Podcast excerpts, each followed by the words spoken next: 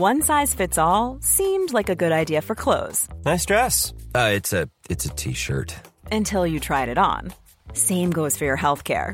That's why United Healthcare offers a variety of flexible, budget friendly coverage for medical, vision, dental, and more. So, whether you're between jobs, coming off a parent's plan, or even missed open enrollment, you can find the plan that fits you best. Find out more about United Healthcare coverage at uh1.com. That's uh1.com.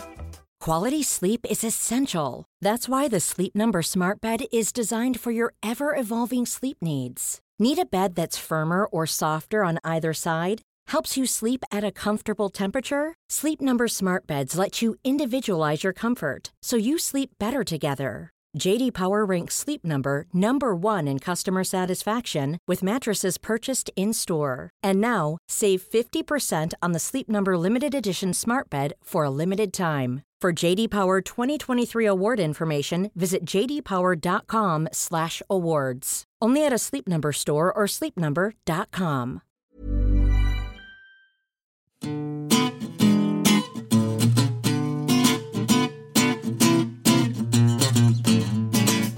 Hello, I'm Stephen. And I'm Anoosh. And on this week's New Statesman podcast, We speak about David Cameron's defence of his austerity agenda. we speak about Labour and the single market. And we ask do the Tories need their own momentum?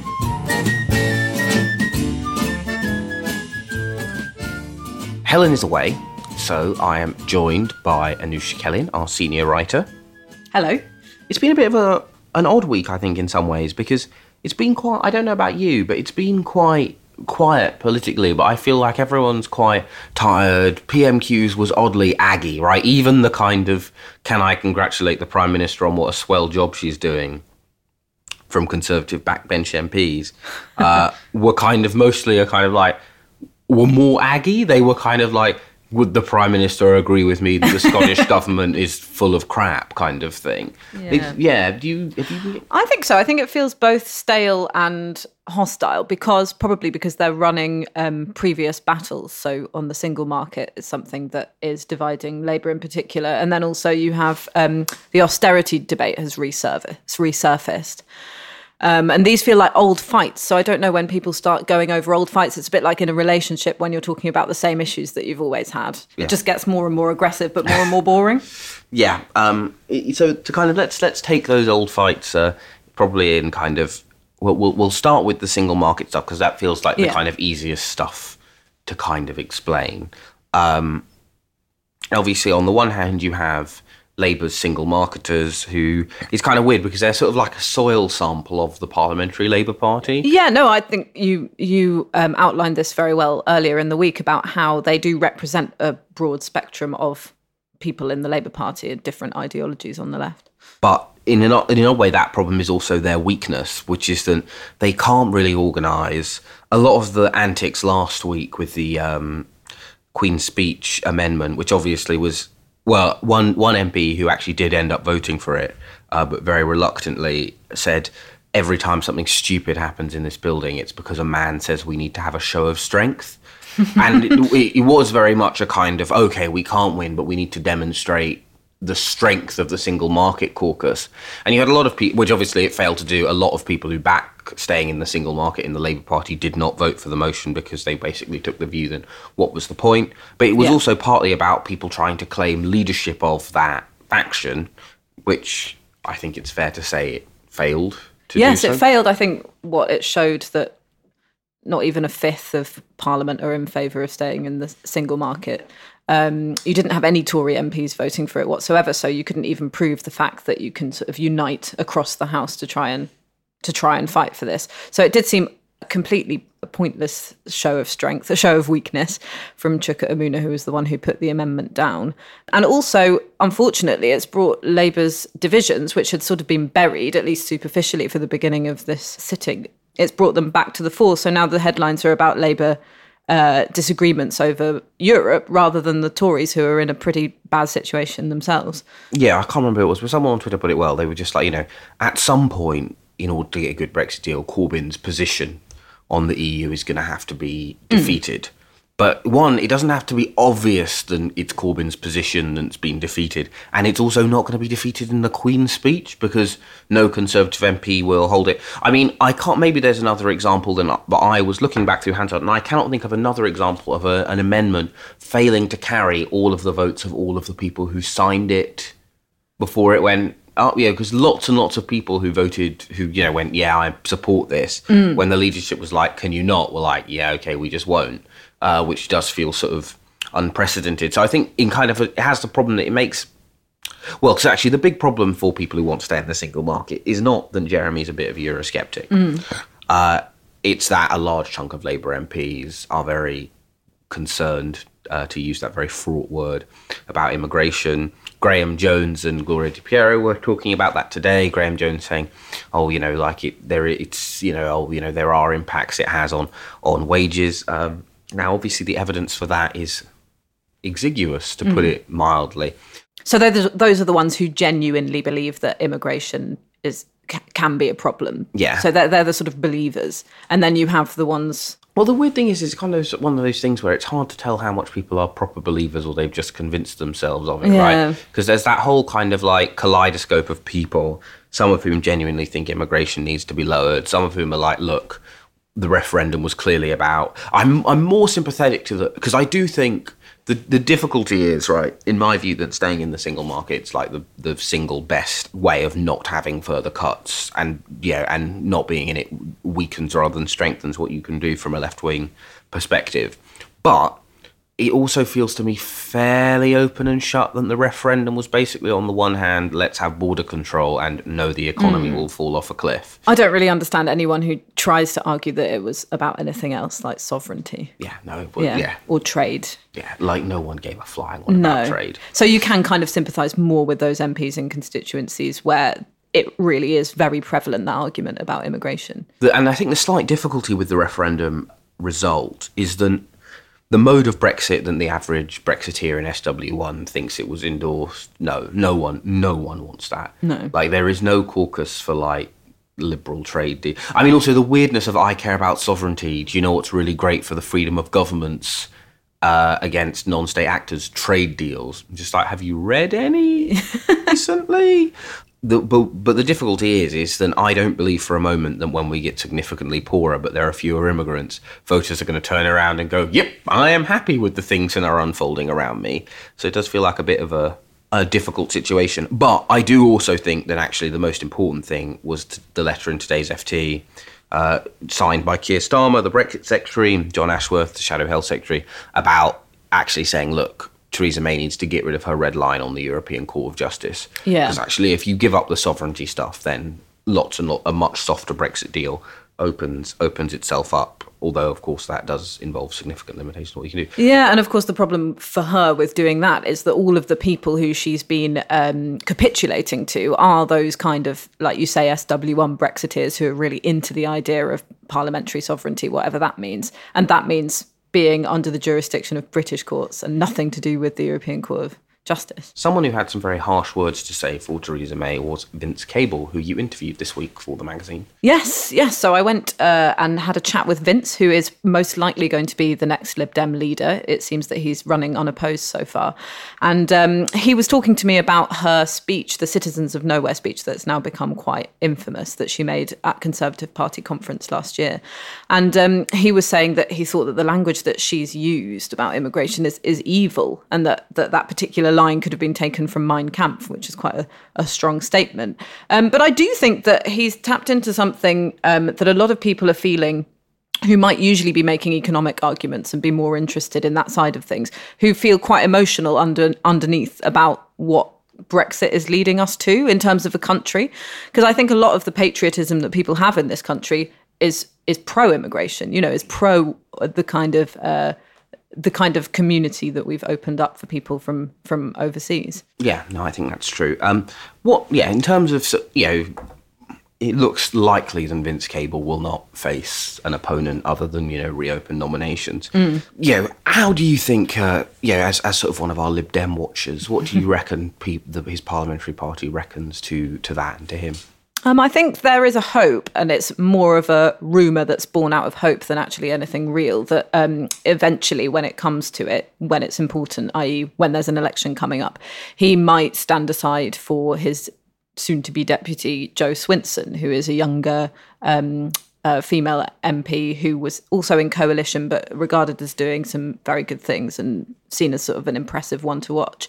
Um, I asked him about this and I've asked others about this, and it does seem to be just sort of made up out, out of the hopes of some people in the party. But it's something that could easily happen, I think, um, when push comes to shove, um, because she has been sort of tempted by the position before. Um, other than the fact that his general election campaign wouldn't become an extended disposition on sin, what are the big differences between his approach to the leadership and Tim Farron's? Um, well, Tim Farron um, is someone who was sort of really betting on the Brexit thing for hoovering up all of the votes that they didn't get. So he he wanted to have this second referendum. He wanted to only really campaign on European on the European question. Whereas I think Vince Cable has sort of got the message, even though he wants to carry on with that position. He's got the message that it should be more about talking about housing, schooling, the NHS, other subjects that people are actually interested in. And he's and he did say, you know, Labour fought such a good campaign because they were talking about those kind of things that young people care about, and that we ran a campaign that was sort of irrelevant in 2017. Speaking of things that young people don't care about, or rather for, uh, the state of the Conservative Party. David Cameron emerged from his 200 thousand pound shed. Um, the shed is actually very impressive. If you haven't seen pictures of the shed, I, I strongly urge googling it. Um, you know, it's one of those weird things where I'm surprised that, like, I'm I'm I'm continually fascinated by the fact that the housing crisis hasn't yet started to make itself more visibly felt in major cities, with people like deciding that because you always read those like terrible articles where people are like, you know, we ate one meal a day living in our parents' room. We show anyone can save for a three bedroom house. Yeah. yeah, you kind of feel it can only be a matter of time for someone it's like, I bought a, a posh shed and lived I bought in a that. beach house in Aldeburgh. Yeah, and lived in that for five years. Anyone can buy a house. Yeah. But he's emerged from his posh shed uh, mm. with opinions about austerity saying that uh, people who who wanted to cut, who you know, who wanted to oppose austerity, were actually being selfish because they were spending money that we might need later on. And I I have a theory about this, which I'm not sure if I've just like gone mad, spent too too long talking to people on the Labour left. But I think it's actually a really interesting example of how the election result and both the way that uh, Labour advanced, but also the fact that the Conservatives retreated from the economic argument, has kind of rendered those arguments a bit um, redundant because actually, in many ways, he was just saying what Cameron and Osborne were saying throughout the last five years. But because they'd um, they basically stopped doing that under Theresa May, they now kind of can't. When they start again, people like, "What you mean? You're calling me selfish?" The kind of debate has moved yeah, a bit because the, of the. Because yeah, you're so right. Because they stopped doing it, and it didn't really seem to make much difference either way. And obviously, the party isn't tied to doing that for the sake of the economy. It's now made it look like what it really was, which was a sort of ideological endeavor rather than a financial one. Yeah. Um, so when he makes those arguments now, it looks really bad. And also because, like we've always warned, and like the Tories should have sort of realised, when middle class people are affected by austerity, you can't get away with it anymore. Yeah, I think one of the fascinating things is that their great success as a party is they mythologise their their past, right? Mm you would never have a situation where in 1996, yeah, Wilson dies and most of the left commentary goes, oh, he was a bit rubbish. When Blair dies, people go, oh, he was a bit rubbish. When Brown dies, some people go, oh, he was a bit rubbish, but he did save the banks, right? The difference is, I think that does probably help the Tories win more elections. But equally, it does help them, I feel, that the Labour Party has a better idea of what it actually did in government. Um, whereas this bizarre idea, as you say, that like, oh, you know, Cameron and Osborne, you know, they they put the economics over the politics every time is just a lie, right? Their whole plan of austerity was built around redistributing more to the elderly and trying to avoid cuts that affected any of the 37% of people who they needed to cling on to to win a, a majority. Yeah. Uh, and actually, in a way, one of May's big mistakes was she went, "Oh, we'll have some generational fairness." It's just like, I mean, you can have generational fairness if you give young people more, but if you start to like shaft the elderly as well, then all you've done is knock a bit off your own coalition. Yeah, and given uh, nothing to the people who presumably you're trying to broaden your appeal to. Um, I think the fascinating thing to watch for though is I don't know if you saw this story about uh, the road, the bypasses.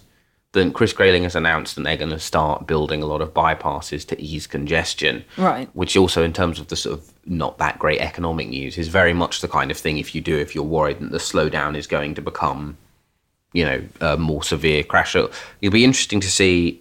Yeah, they tried in in. Uh, PMQs this week to kind of resuscitate the oh you know austerity matters. I don't know about you, maybe I'm being naive again, but I just feel that once you've sold the pass on that by by giving Northern Ireland mm. one and a half billion pounds, the argument that you have to have pay restraint everywhere else just looks daft. Yeah, as soon as you're spending money on things that are just for your own self interest and they can't argue that that money to, to the DUP isn't, then you Yeah. can't justify saving money, particularly um, sort of taking money away from people who work in public services elsewhere. Um, so you can't justify that. And then you've got all of these Tory MPs and now former Tory MPs in constituencies where lots of them have public sector workers who are really affected by the pay freeze and who aren't going to sort of sit sit back and shut up anymore because the party's in such a bad way.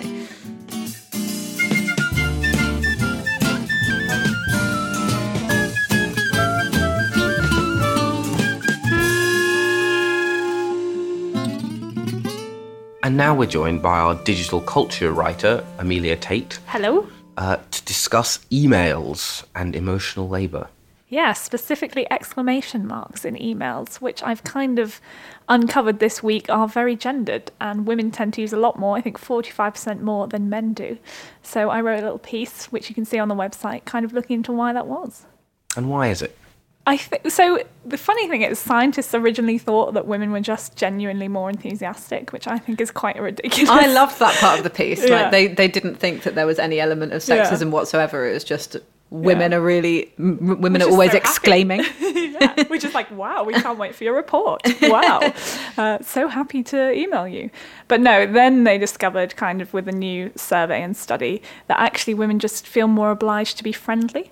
Um, and that online there's this thing called enthusiasm constraint, which I'm sure we all know, which is kind of if someone sends you a text with a full stop on the end, you think, oh my God, they're really mad at me. What have I done wrong? And women are kind of more concerned about you know, slamming in loads of exclamation marks to show that they actually are friendly and they do care about talking to you. Anoosh, do you use a lot of exclamation marks? I do actually. I, my my emails are quite um, quite embarrassingly keen, um, but I found that actually that generally gets me the the results that I want in terms of getting interviews with difficult people, or in terms of trying to mollify maybe like an angry PR or, or someone's advisor. Um, so I found that it actually works in my favour, but I'm not sure whether or not it makes me look very professional. And I do know that maybe I'm using the fact that I'm a woman emailing. Um, in a way to sort of try and come across friendly. It's definitely just to try and sort of pl- placate the person on the other end of the email. It's not because I'm super yeah, enthusiastic. exactly. Like I can't Yeah. not do it, even though I've written this and I kind of realised I spoke to a few men who were like, no, I find it cringy, I find Mm. it embarrassing, you shouldn't do it. But I can't not do it. When it comes to writing it, I have to be, you know, hello, hope you're well. I think there's also an interesting revealed preference in and all those men who may have said, I find it cringy and embarrassing. I bet if you didn't email them with question marks, they'd be like, oh, Amelia over at accounts. She's a bit, bit dour, isn't Yeah, she? that's the thing. And I, and in your piece, you wrote about Mm. this, and I've heard anecdotally people do get called up on their email manner sometimes, and it's Mm. always women. I just don't think any man who sent emails with no exclamation marks and very abrupt sort of sentences and full stops would ever get called up on that. Exactly. I mean, I wrote that piece in a day and kind of just called out to people, you know, what are your experiences? And two women got back to me almost immediately saying they'd been told off for kind of being too abrupt or rude in their emails and then had to start using exclamation marks and phrases like sorry to bother you and that kind of apologetic Yeah, I'm stuff. just wondering. just wondering. Yeah. apparently women say just a lot more than men in emails. Which Yeah, is I can believe that. I definitely do that all the time. Yeah. Um, but I benefit sometimes because people assume that I'm a man from my name because you Mm. can't tell. Um, so I've had experiences before where someone who I've gone to interview has been surprised that I've been a woman. Or a contributor when I used to be an editor on the site um, has been much ruder to me when they found out that I am in fact a woman and not a man, and hasn't accepted the changes I've wanted to make their, to their articles as uh, as graciously. So it's interesting what people's perceptions are. Yeah, that's fascinating. I hadn't thought about the fact that like your cern- your name is you know ambiguously gendered before. Yeah, that Do is- you use exclamation marks, Stephen? do I use exclamation marks? This is actually an interesting question. Um, I really should have brought down my phone for the purpose. You don't. I feel like you're yeah, quite I abrupt. feel like Yeah. if you Yeah. don't remember, you don't do it because I'm so aware. That You're I'm a doing fan it. of the sure full stop. the enthusiasm you do do constraint. Oh God! Well, that's. Uh... yeah, I was just saying. I think I, I w- as as we're talking, I was thinking about an email that I've I've just sent to someone because despite the fact that, as we discussed earlier, it's not uh, it it actually hasn't been that news intensive a week. It does feel I, I do suddenly feel quite tired, which might just be the slight cold I'm incubating. Um, and I'm very aware that I did tell you about. Yeah, looks great. Yeah. please send a final draft. Bye, Stephen. Um, yeah, um, which is interesting because it's not something. I realise the only thing I'm sort of visibly aware of the difference between uh, me and my partner in the way we do things is uh, her weird thing about mood lighting, Oh yeah. Yeah. which does seem to be a woman thing. Women seem to be opposed to turning on the top light. Yeah. I hate the top light. I will never use it. Yeah, it's, it's, it's, it's, which is which is all one of those statement Women, lamp. eh? fascinating things because it must be because obviously it must in some way be like indoctrinated behavior, right? But what is the indoctrination for mood lighting? Yeah, I don't know when that does that would be. happen? Why? The enthusiasm thing, I kind of get a bit more, right? Because you know, like if you're not being enthusiastic, yeah, like that feels like fairly classic women having to like pacify men Hmm. kind Yeah. of thing. Oh, from when you talked to people, do women also do it to one another, or is it a way that women Yeah, talk to I think women do it to one another, but they do it with genuine enthusiasm. like you might do a triple exclamation mark, um, especially like friendships, more personal emails. That's what I found out. But yeah, I think in general, you know, your single exclamation mark after just a random statement is to men. I mean, the reason I thought to write this piece was because I was emailing a man, and um, I was doing my usual exclamation marks, and he was just replying with kind of full stops. And I thought this feels a bit weird. I'm just going to emulate what you do. And as soon as I emulated it, he was like, "Oh, am I bothering you?" Whoa. I know. that's so and I was like, "Oh, I was just trying to give you like for like." Because usually you just morph into the register of whoever you're emailing. Exactly. Yeah, that's Yeah. yeah. I I usually will just like frame back, or if I'm tired, will drop drop further down a register, as it were. Mm. But yeah, like, but you, but yeah, that that is that's pretty weird. I know. I feel like we just can't behave the same way, which is yeah. I mean, the the real problem here, because it's obviously not inconvenient to press shift and one in your emails, but it's the fact that if you didn't want to do it, you you kind of feel obliged. Anyway, thank you.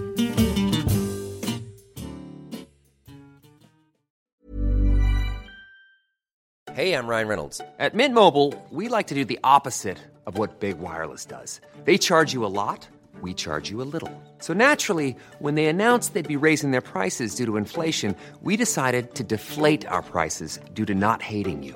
That's right. We're cutting the price of Mint Unlimited from $30 a month to just $15 a month. Give it a try at mintmobile.com slash switch. $45 upfront for three months plus taxes and fees. Promo rate for new customers for limited time. Unlimited more than 40 gigabytes per month. Slows. Full terms at mintmobile.com.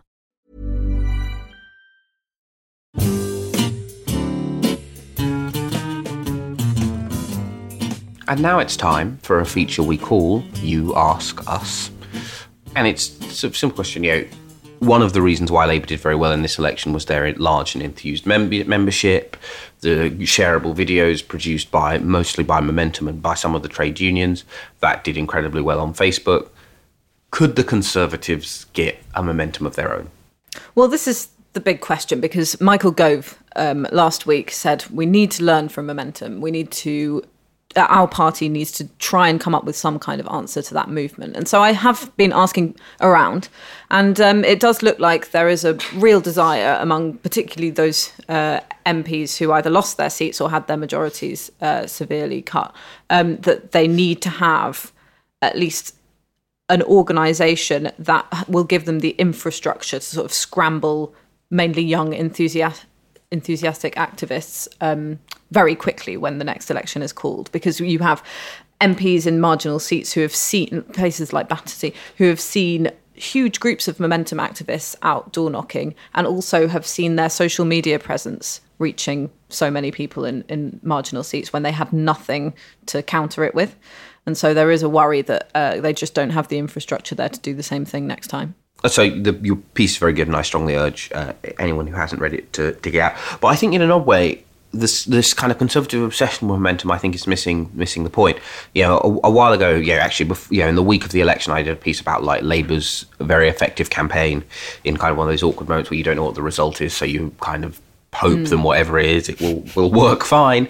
Um, and one of the things that Momentum has always said they thought the lesson of they basically thought, yeah, there's a lot of lessons that you can ignore from American politics, but the big lessons from Bernie Sanders' campaign they thought were hold great, hold big rallies, do great videos. Mm. And I actually kind of think, in many ways, the thing that conservatives can learn from Momentum basically like have great vi- videos, right? In the referendum, the, the kind of thing that was going viral viral on Facebook were express articles about how awful the EU EU was, because that touched a chord with people. Mm. Um, in the 2015 election, it was the oh, you know, don't do a deal with the SNP because that touched a chord with people. Yeah, momentum and also some of the stuff that the CWU did uh, did well on online because it touched a chord uh, with people. I think in another way, one of the things that I think would worry me were I conser- a conservative is that their main things like, oh, how do we, what's our structural version of momentum, not our, what is our thing which makes people as enthusiastic as well, exactly. Yeah, I mean that was basically what I was hearing from from lots of people was, well, that's putting the cart before the horse. You can't have, you can't build the infrastructure unless you have something to build it around, uh, something to build it around, and um, and that kind of message that will get first of all will get young people enthusiastic enough to sign up and go out and and and campaign for you, but second of all to have a subject for those viral videos that you want so badly to uh, to to be a hit among the voters that you want to reach. Yeah, I mean, so I'm a bit of a I, I'm a Puritan, right? I don't find the whole lol old Jacob Rees-Mogg thing remotely amusing. No. um, do you think, having done this piece, that if they had someone like Jacob Rees-Mogg, who's like, oh, he's a meme, oh, you know, he's a posh Tory, they would do better in that social media arena. Well, to be honest, like I, I don't find it funny at all either, um, because if you've seen some of the votes that he's filibustered on, he's actually quite an objectionable politician. But it would give them something positive because they all of their adverts were attack ads, um, basically. Um, saying horrible things about Jeremy Corbyn and Diane Abbott. So at least if they had sort of something vaguely funny with Jacob Rees-Mogg and his funny voice and his glasses that maybe some people will think is amusing, at least that would be a different message and maybe something positive and maybe something a bit more um, a bit more creative. Um, so I'm sure that that would do better for them than not doing that. Oh God! Well, I for one don't welcome our new Rees-Mogg overlords. anyway.